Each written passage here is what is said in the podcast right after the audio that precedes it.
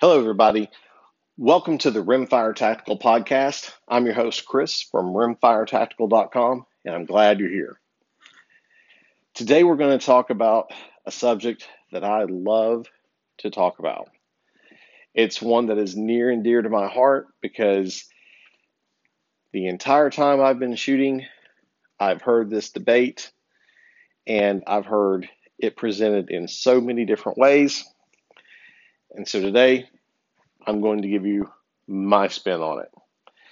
What we're going to talk about today is optics, rifle scopes. What exactly makes some rifle scopes so much better than others? And when I say better, better is a relative term. It's it's all about what your particular view is. Um, but what makes certain rifle scopes better suited to different types of shooting than others?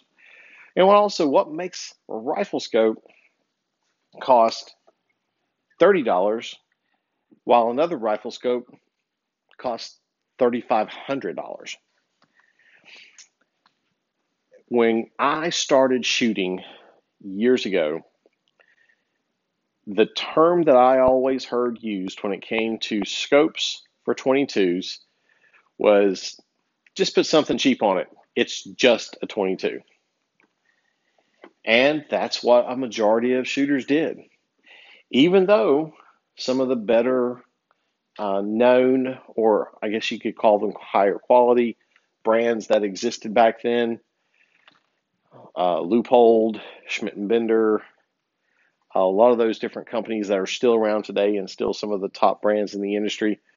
Um, a lot of those companies, those brands, did offer some form of a rimfire scope but a majority of shooters were not willing to spend the type of money on scopes for their rimfire rifles back in those days because, again, it's just a 22.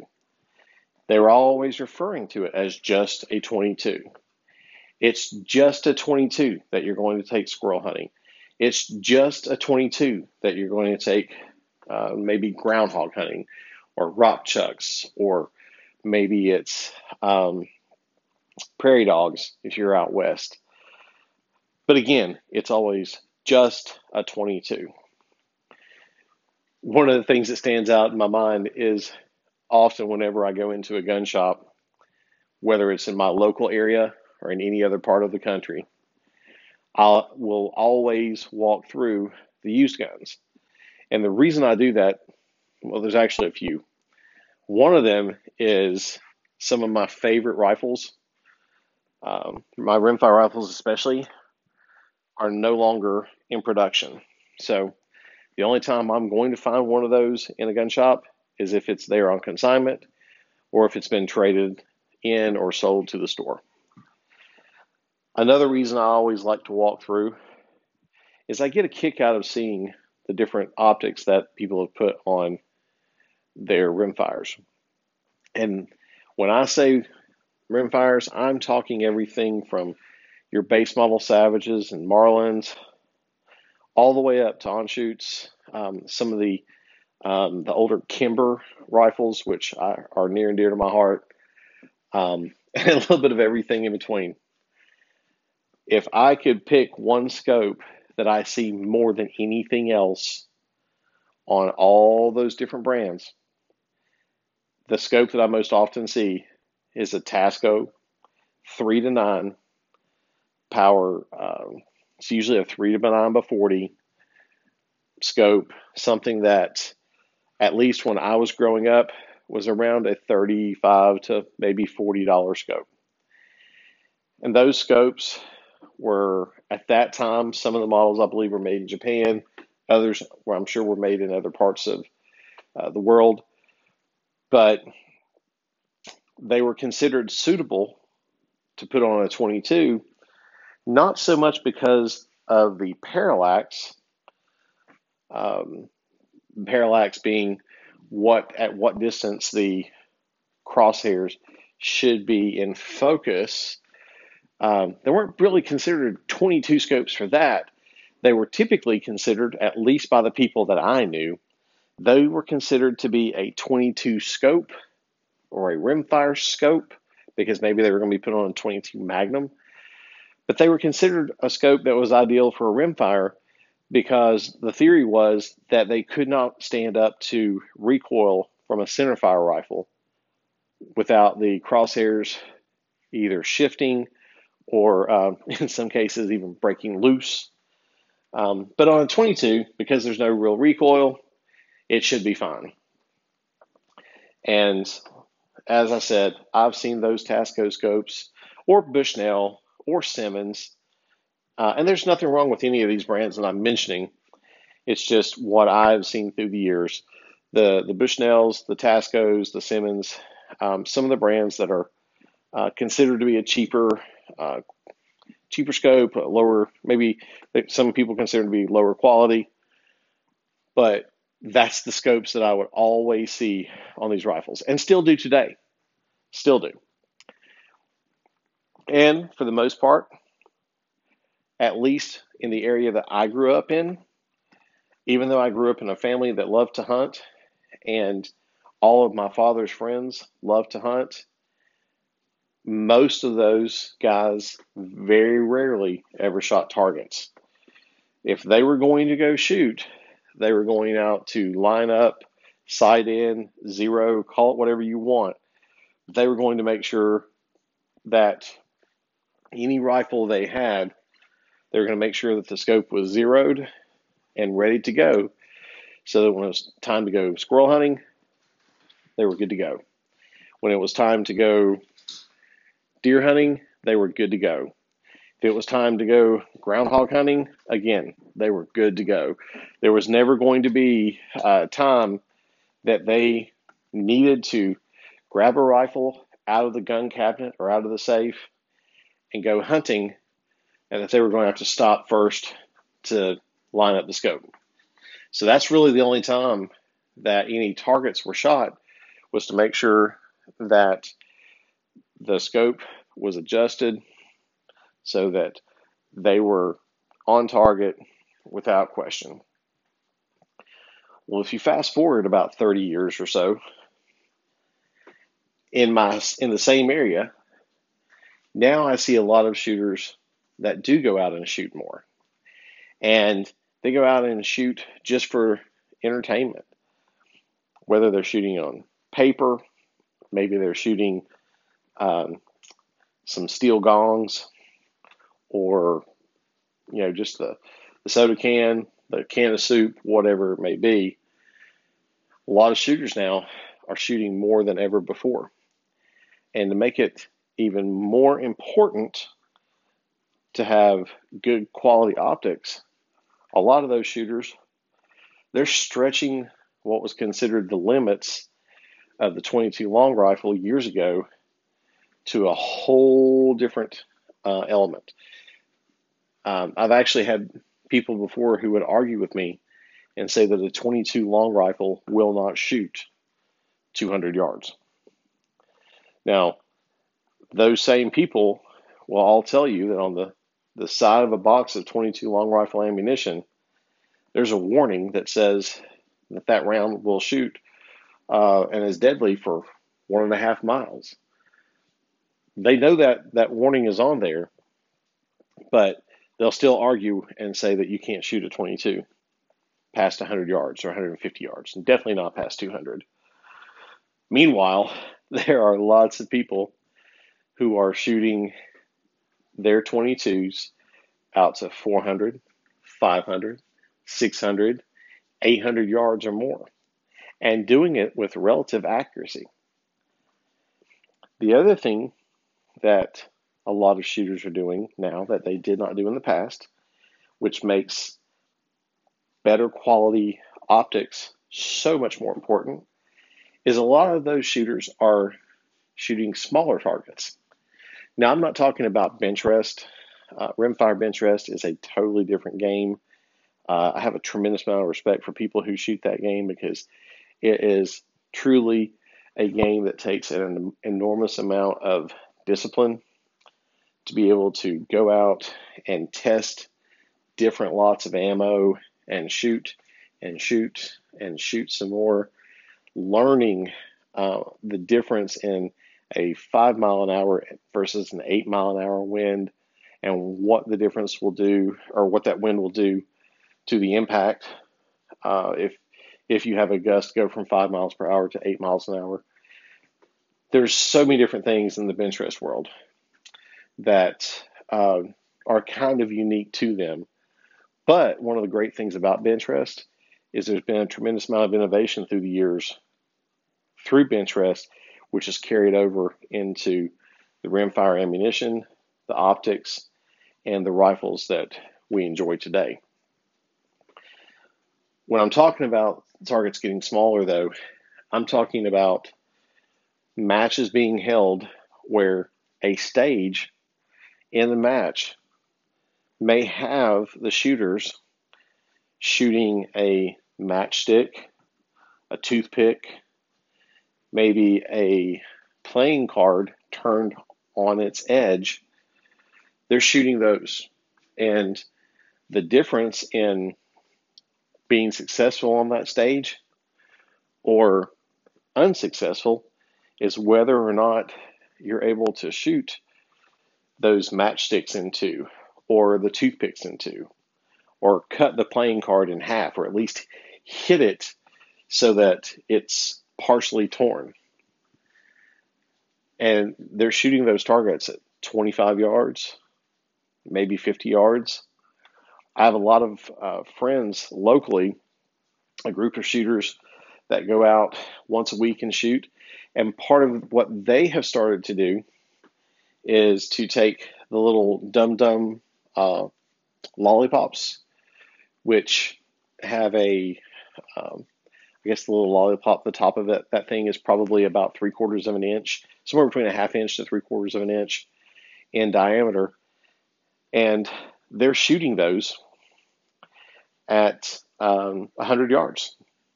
And they're not just shooting at them, they're shooting them, taking the heads off those lollipops at 100 yards with their 22 long rifles.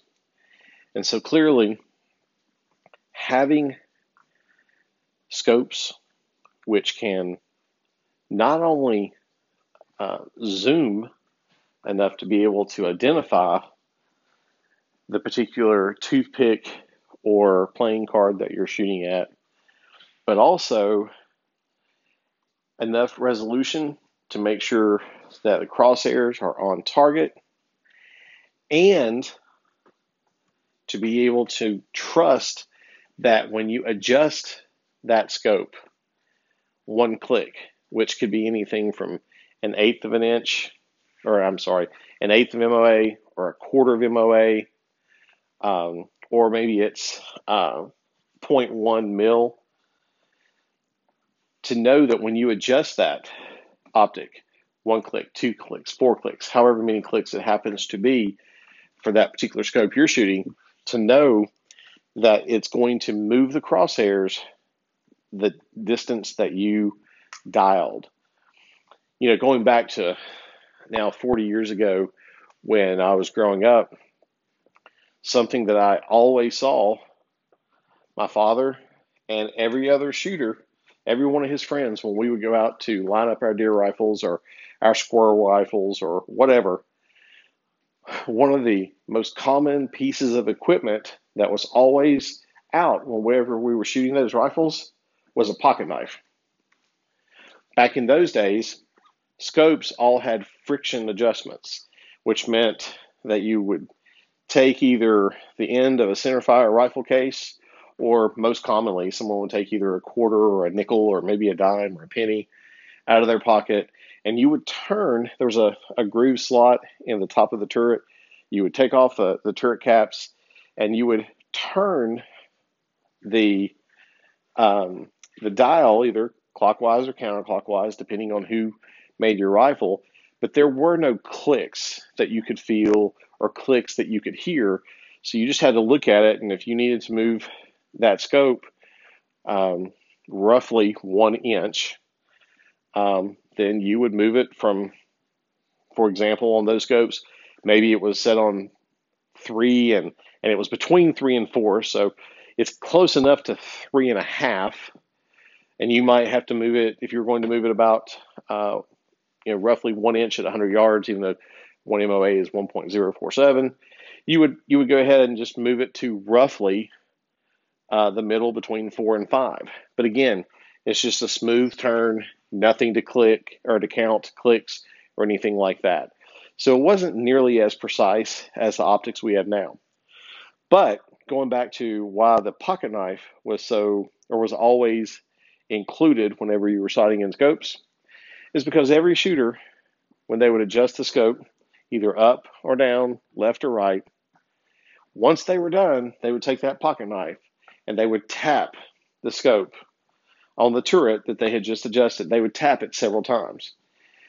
And when I asked as a as a kid why they would do that, they said, "Well, you have to understand these adjustments have a way of sticking. Meaning, if we just moved the crosshairs enough that at 100 yards that scope should move two inches, it may be if we don't tap this scope, those crosshairs may stick, and it may you know only move a half inch or maybe one inch.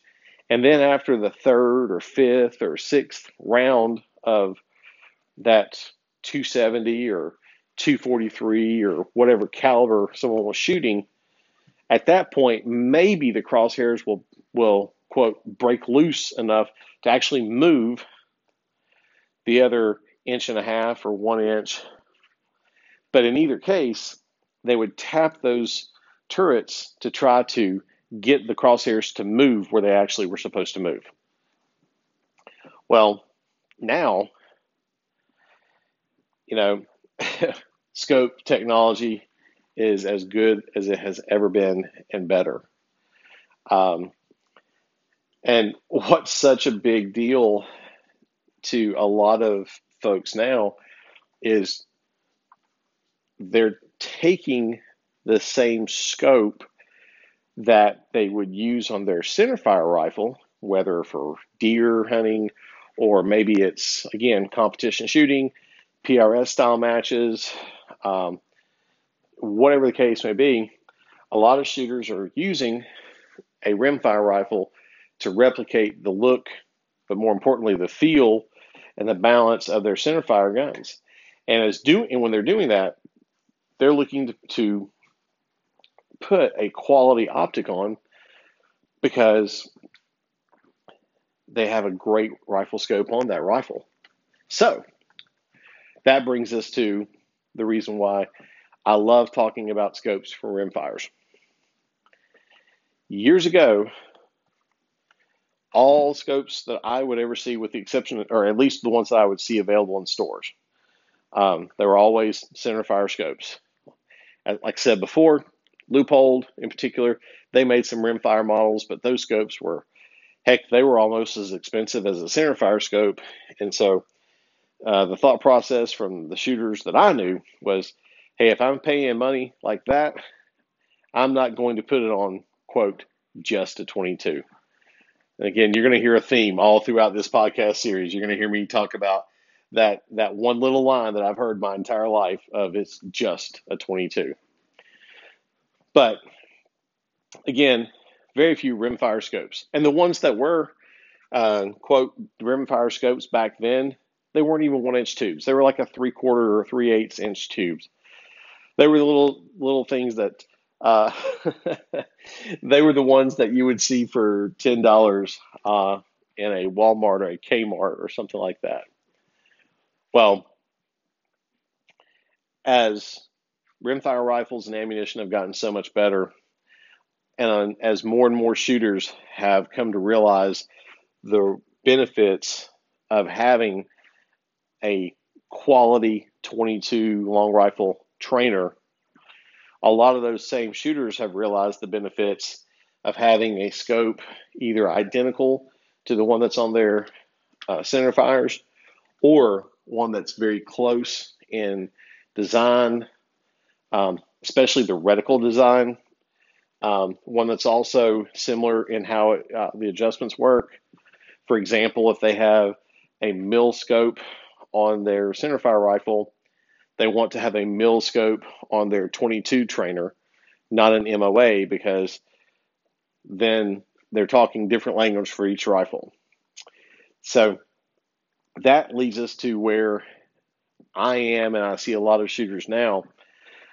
A lot of shooters have realized that, especially if they're shooting in the NRL type matches or any PRS type matches, uh, a real good example that's not NRL related but similar in shooting styles. Um, Vudoo has the Vudoo Rimfire series, and these are all um, PRS style match, uh, matches where the shooter may be shooting um, standing and leaning across a barricade.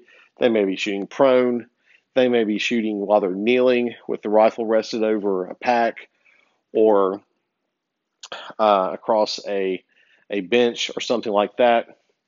In some cases, the shooters know the distance to their target. In others, they're having to uh, use the reticle to figure out the distance.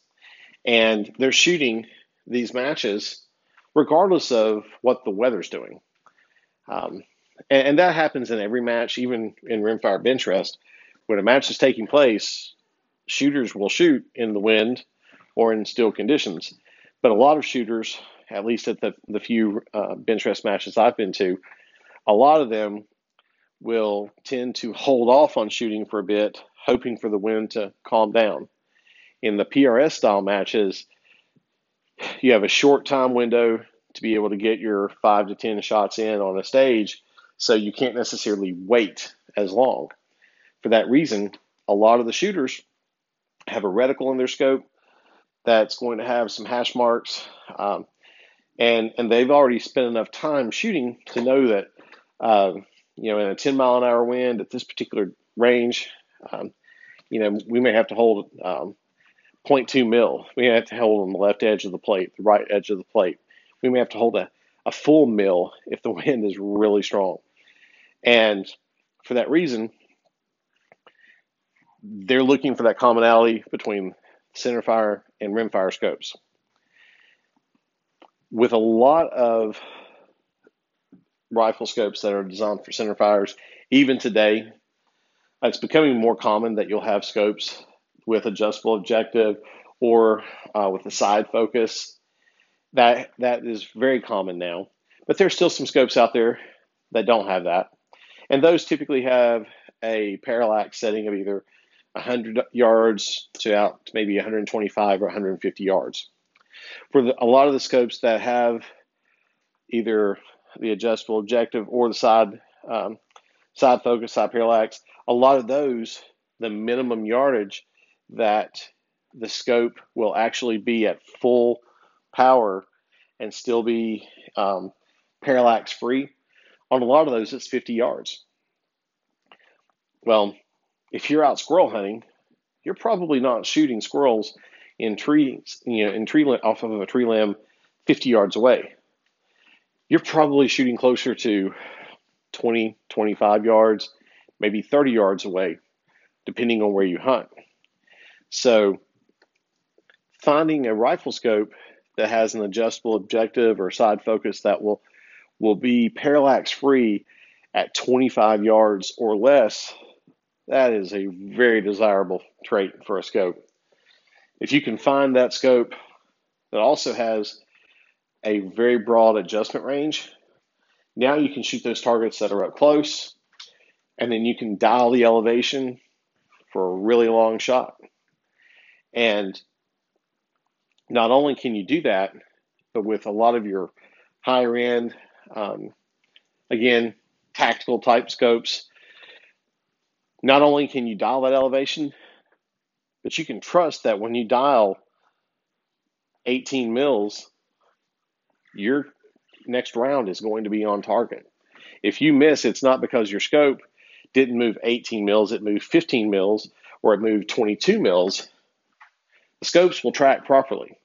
Now, every scope has a little bit of a variance in it, and from what I understand, those variances uh, exist not only in your lower cost scopes, but they also exist uh, to a certain extent in in your upper echelon scopes, uh, those made by Nightforce, uh, Schmidt and Bender. Those are two that come to mind. Kahles, Swarovski. There's also, you know, a, a small variance with those, but one of the things that when you're spending a lot more on a rifle scope, and from what I see, rimfire shooters are spending more now on optics on ammunition than they ever have before. But when you're spending that money, you're buying a scope that is going to do everything you want on that rimfire. And if something were to happen to the scope that's on your centerfire, you could take that scope off your rimfire, put it on the centerfire, and never miss a beat. An example that uh, uh, I've had great success with. When I bought my Vudoo, I wanted to be able to zero that scope at no less than 25 yards. And I wanted to be able to shoot that rifle as far as I possibly could by maxing out the elevation and being able to not hold over, not use uh, a hope and a prayer, and you know, an aiming point somewhere way past the target, but to actually be able to put the crosshairs on a target at 25 yards, and then to be able to take that same scope and you know crank in the elevation and max out that effective range. I happen to have a uh, Schmidt Bender 5 to 25 PM2, which I feel is one of the best uh, rifle scopes in the world. I happen to have one of those scopes on another rifle, and I decided to give it a shot. I took my Vudoo, and when it was built, I asked them to put a 30 MOA rail on that rifle. And then when I went to mount the scope, I had uh, purchased a 30 MOA Spuhr mount, which would sit on top of the 30 MOA rail from Vudoo. So now I have 60 MOA of cant or angle built into my rail and mount. Well, that Schmidt and Bender has uh, if I remember correctly, about 28 mils, 26 to 28 mils of elevation that, uh, uh, you know, travel. Um, and so when I mounted that scope, what I figured out was that at 25 yards, that scope was completely bottomed out. So, literally, with the scope completely bottomed out, I was maybe almost a quarter of an inch high at 25 yards. So, very, very close to being dead on at 25 yards. And then I had the complete adjustment range of that scope available, which at my elevation, shooting my Vudoo uh, with Lapua Center-X ammunition, means I can dial that scope out to almost 500 yards and that's just holding the crosshairs on the target. That's not taking advantage of the rest of the reticle below, uh, which would get me out um, much further. And I see more and more shooters adopting the same philosophy. Um, I'm sure that if you've been around the shooting world any time at all, I'm sure you've heard the, the phrase buy once, cry once. And uh, I, I used to think that was sort of a silly uh, comment. And really, I, I, felt like it was something, you know, a comment that people would make just to kind of tick off um, somebody who couldn't necessarily maybe afford to buy better equipment. And it was almost, I felt, frankly, when I was a lot younger, I used to think that, that the people who said that were really just doing it to show off, just, you know, kind of rubbing it in my face or someone else's face that, well, if you made more money or if you could, you know, if you'd spend more money, you'd get better equipment. And I didn't understand it fully until I went the route of buying inexpensive rifles and, um, frankly, filtering through a lot of um, inexpensive scopes And then, in addition to the inexpensive rifles and the inexpensive scopes, uh, I was shooting cheaper ammo and just not really getting the results that I wanted. And so I would buy a rifle. It didn't shoot as well as I thought it should. So I would get a new rifle. And that one didn't shoot as well as I thought it would. So I would get another rifle. And, you know, I did this a lot. And I see shooters do it a lot even today. And looking back at it now, I'm really glad that I've had that experience because I can can help hopefully save um, a lot of friends and and other people can at least give them the benefit of my experience, which was you know buying those inexpensive, um, not so much the rifles in some cases as it was the inexpensive scopes that seem to have a lot of bells and whistles, so to speak, uh, for the price. So in my mind, that meant I was getting a, an, a fabulous deal on a rifle or a rifle scope, um, and not understanding that you know there's a reason why the cost of those ended up being what it is um, because it just didn't like it just didn't have that the quality components in it. So moving over to being being at a point where finding better equipment and realizing, oh my goodness, when I go to adjust the scope two minutes or two mils, and the crosshairs actually move the correct distance, and there's no need to take a pocket knife and tap the turrets. It's like, oh my gosh, this is a game changer. This is amazing. Where's this been all my life?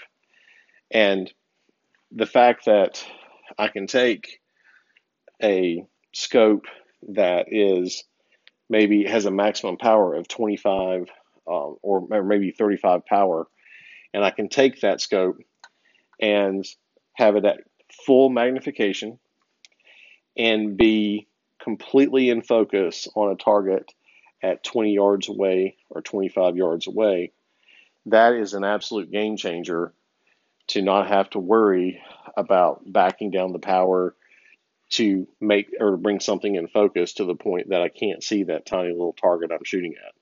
Makes all the difference in the world and really opens your eyes to a lot of different options that are available. Now, the biggest thing that we see um, as far as topics of conversation is people are always asking, what scope should I buy for this? What scope should I buy for that? And when they're asking those questions, it's always with a, a, a qualifier. What's the best scope I can get for $200? What's the best scope I can get for $300? Um, what's the best scope that won't break the bank? And the reality is, there's lots of great choices that are out there in all the different price ranges. And the thing about it is, in some of those different price ranges, yep, you're definitely going to to give up maybe uh, some some of the quality coatings on the glass. Maybe you're going to give up a little bit of the clarity, or maybe you're going to pick up some um, some chromatic aberration. Uh, uh, um, I can't even say it today. Chromatic chromatic abrasion, where uh, you're getting the the colors fringing around the the outside Maybe you're going to give up some of the different reticle choices that are available. And maybe you're going to give up a little bit in terms of the, the type of adjustments you're looking for. Maybe you're looking for a scope that has um, mil adjustments on the windage and the elevation because it has a mil dot reticle. Well, the way that some companies cut costs is they may have MOA turrets, yet have a mil reticle. So let's say, for example, because you may be asking, what, what difference does it make? What, what, what's the difference between the two? Let me give you a great example. Let's say you're shooting at a target and it is um, 100 yards away. Well, if you notice that when you aim at that target, if you have a mil dot reticle and you figure out that you are just in shooting the target, you see it's low and to the right. And that target is, uh, let's just say for easy, you know, easy math, and let's hope that today I'm, my math is, is straight. But let's say, for example, that at 100 yards, your bullet impacts two inch or two mils low and 1.5 or one and a half mils to the right. Okay. And you're looking at this on your scope, and that's what you're getting. You see that, um, you know, based off what the reticle is is telling you, you see that it should be, um, you know, two mils low and one and a half mils to the right. Well, if that's true, according again, this is all according to your crosshair or your your reticle. Then what you have there is when you go to um, to adjust it. Now you've got to do some math. You've got to figure out. Now wait a minute. If it's two mils low, but my turrets are actually in MOA, how far off am I? Well, ultimately, what that's going to equate to, it's six and three quarters MOA. So, so you're going to have to adjust your turrets because let's say, for example, that your scope is a typical scope that has quarter inch uh, clicks, quarter inch adjustments. It's not quarter inch, it's a habit that I have of saying that, but it's quarter MOA. Well, some scopes are actually quarter inch instead of quarter MOA. And at, t- at the distances you're shooting 22s, a lot of people will say it doesn't matter. But if you're going to stretch it out to the extreme limits, four, five, six hundred yards, the difference between quarter MOA and quarter inch does matter. But in this particular case, let's say that it's quarter inch uh, adjustments or a quarter, well, let's call it the quarter MOA. Okay. So two mils at 100 yards, that's equal to 6.75 MOA. What that means is if you have quarter MOA adjustments on your scope, you're going to have to move that scope four clicks for one inch. So four times six, now you're at 24 clicks, three more to get to um, to get to that 6.75. So now it's 27 clicks to move two mils. And then you've got to do the similar math to bring that, that impact, that point of impact left. Well, if you had a scope with a mil reticle and it had mil adjustments on your turret, you could simply look up to your turret and move it up two mils and you've, you've accomplished the exact same thing. And you've been able to do it quite a bit quicker, uh, just from the standpoint that you're not having to do math. And um, while some people say math is hard, others will tell you it's not hard. But whether you think it's hard or not, why make the math or why make yourself have to sit there and, and do the calculations to figure out is two mils 6.25 6.75 is it eight something? You know why do that? Why not just have a scope? And whether you want to shoot with moa adjustments and an moa reticle or you want to use mil adjustments and a mil reticle it makes no difference it really comes down to what you prefer and what you understand but most importantly make sure that the turrets match your reticle don't have an MOA uh, set of turrets on a scope that has mil adjustment. Now, I don't think you're going to have um, mil adjustments. Uh, I haven't seen a scope with mil adjustments uh, on the turrets and MOA uh, reticle, but hey, it probably exists. So I'm just telling you, keep that in mind when you're making a purchase. Now, the last thing talking about scopes and optics in general is a piece of advice I try to give anyone who asks me, and I seem to get this question a lot pick the best scope that you can afford, but don't go out and do something crazy. I mean, if you can, if, if all you can afford is a $500 or a $300 scope, I'm not telling you to go out and spend $3,000 on a Nightforce or a Schmidt and Bender or a Kahles. I'm not saying do that. But what I am saying though is pick the best scope that you can afford and buy it because we're in a golden age when it comes to rimfire shooting. And the last thing in the world that you want to do is to go cheap on a scope and then have to replace it time and time again when you can spend a little bit more money and get a much higher quality scope that you're going to be able to shoot on rifle after rifle for years. And you're not going to have to worry about the adjustments uh, no longer working or the film um, that's on the lenses peeling off. Now, here's the thing all of your quality manufacturers, they're going to stand behind their product. And if you have those things happen, yep, you can send them in and get that, that scope repaired or replaced. But the better optic you buy, the lower your chances are of having to, to do that very thing. So,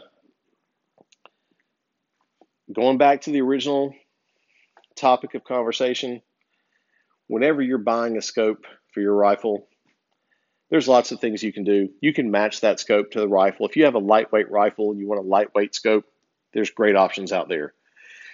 If you have a heavy rifle that you're going to shoot from a bench or shoot prone and you don't really care about the weight, trust me, there's some big, heavy scopes that are out there. But whatever scope you choose to put on your rifle, try to get a scope that has a ton of adjustment available because you may not care much about shooting long range right now, but six months from now, you may. Two years from now, you may. And if given the choice between an optic that has 20 mils or 20 mo, or I'm sorry, 20, uh, let's just say, for example, 20 mils or 28 mils, there's going to be a little bit of difference in price. But if you can afford it, go that route. If you have a, a chance to pick up a scope that has 60 MOA of adjustment, and you can pay a few dollars more and get the same scope or similar scope with 80 MOA of adjustment, I'm a big fan. Let's do that. Always give yourself the benefit of having a little bit more. Now, one thing I didn't talk about very much, Actually didn't talk about it at all, but I will touch on it just a little bit, is I do have a lot of people now who will ask, Chris, what's this FFP and SFP that I see mentioned on so many scopes now? What's that stand for? What's that mean? And basically, um, it's it's very simple. That FFP, that's front focal plane. SFP, that's second focal plane.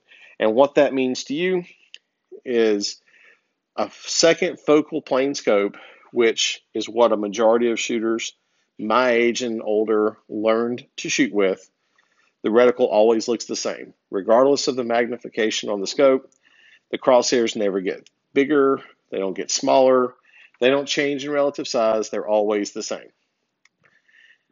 That's what most people tend or have learned to shoot on, and there's nothing wrong with those scopes for a lot of what uh, the shooting that we do today. If you are someone that's uh, competing or someone who prefers consistency across the board as far as uh, the holds and different things like that, a first focal plane scope may be a much better fit for you. On a first focal plane scope, let's use the Schmidt Bender that I mentioned before. The magnification range goes from 5 power all the way up to 25 power. On 5 power, the reticle looks very small when I'm looking through that scope. But you can still see distinct marks for all the different elevation and windage marks on the reticle themselves or itself. As I increase that power magnification from 5 up to 6, 8, 10, 15, all the way up to 25, the reticle gets larger in or in, the scope as I'm looking through it. It, it looks much bigger. The the thing that uh, a first focal plane does for you though is at any power, whether it's five power all the way up to 25 power, if I'm making that same 100 yard shot and I see that the bullet impacts two inches or two uh, mils low, guess what? It's two mils low at five power. It's still going to be two mils low at 25 power.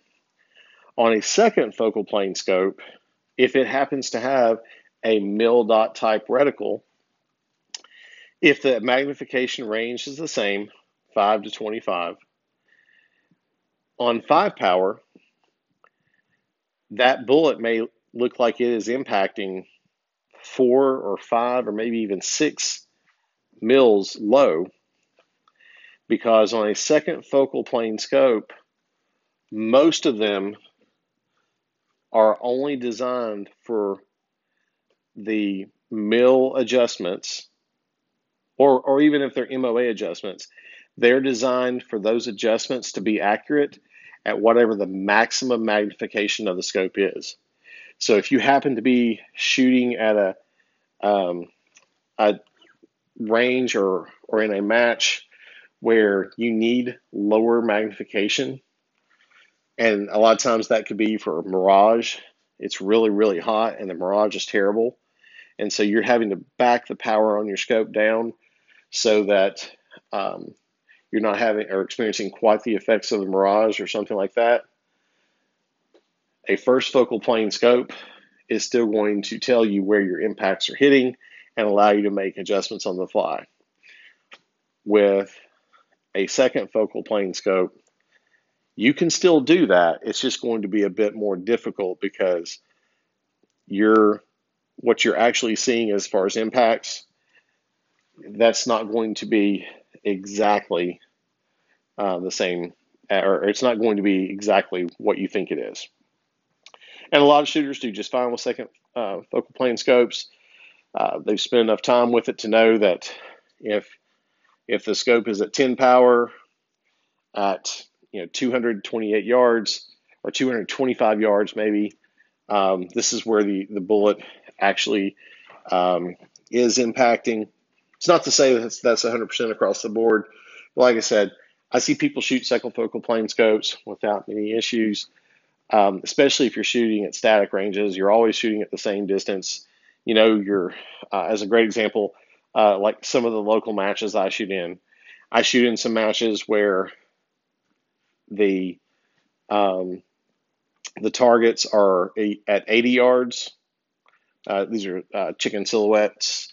We shoot uh, chickens at 80 yards, pigs at 120 yards.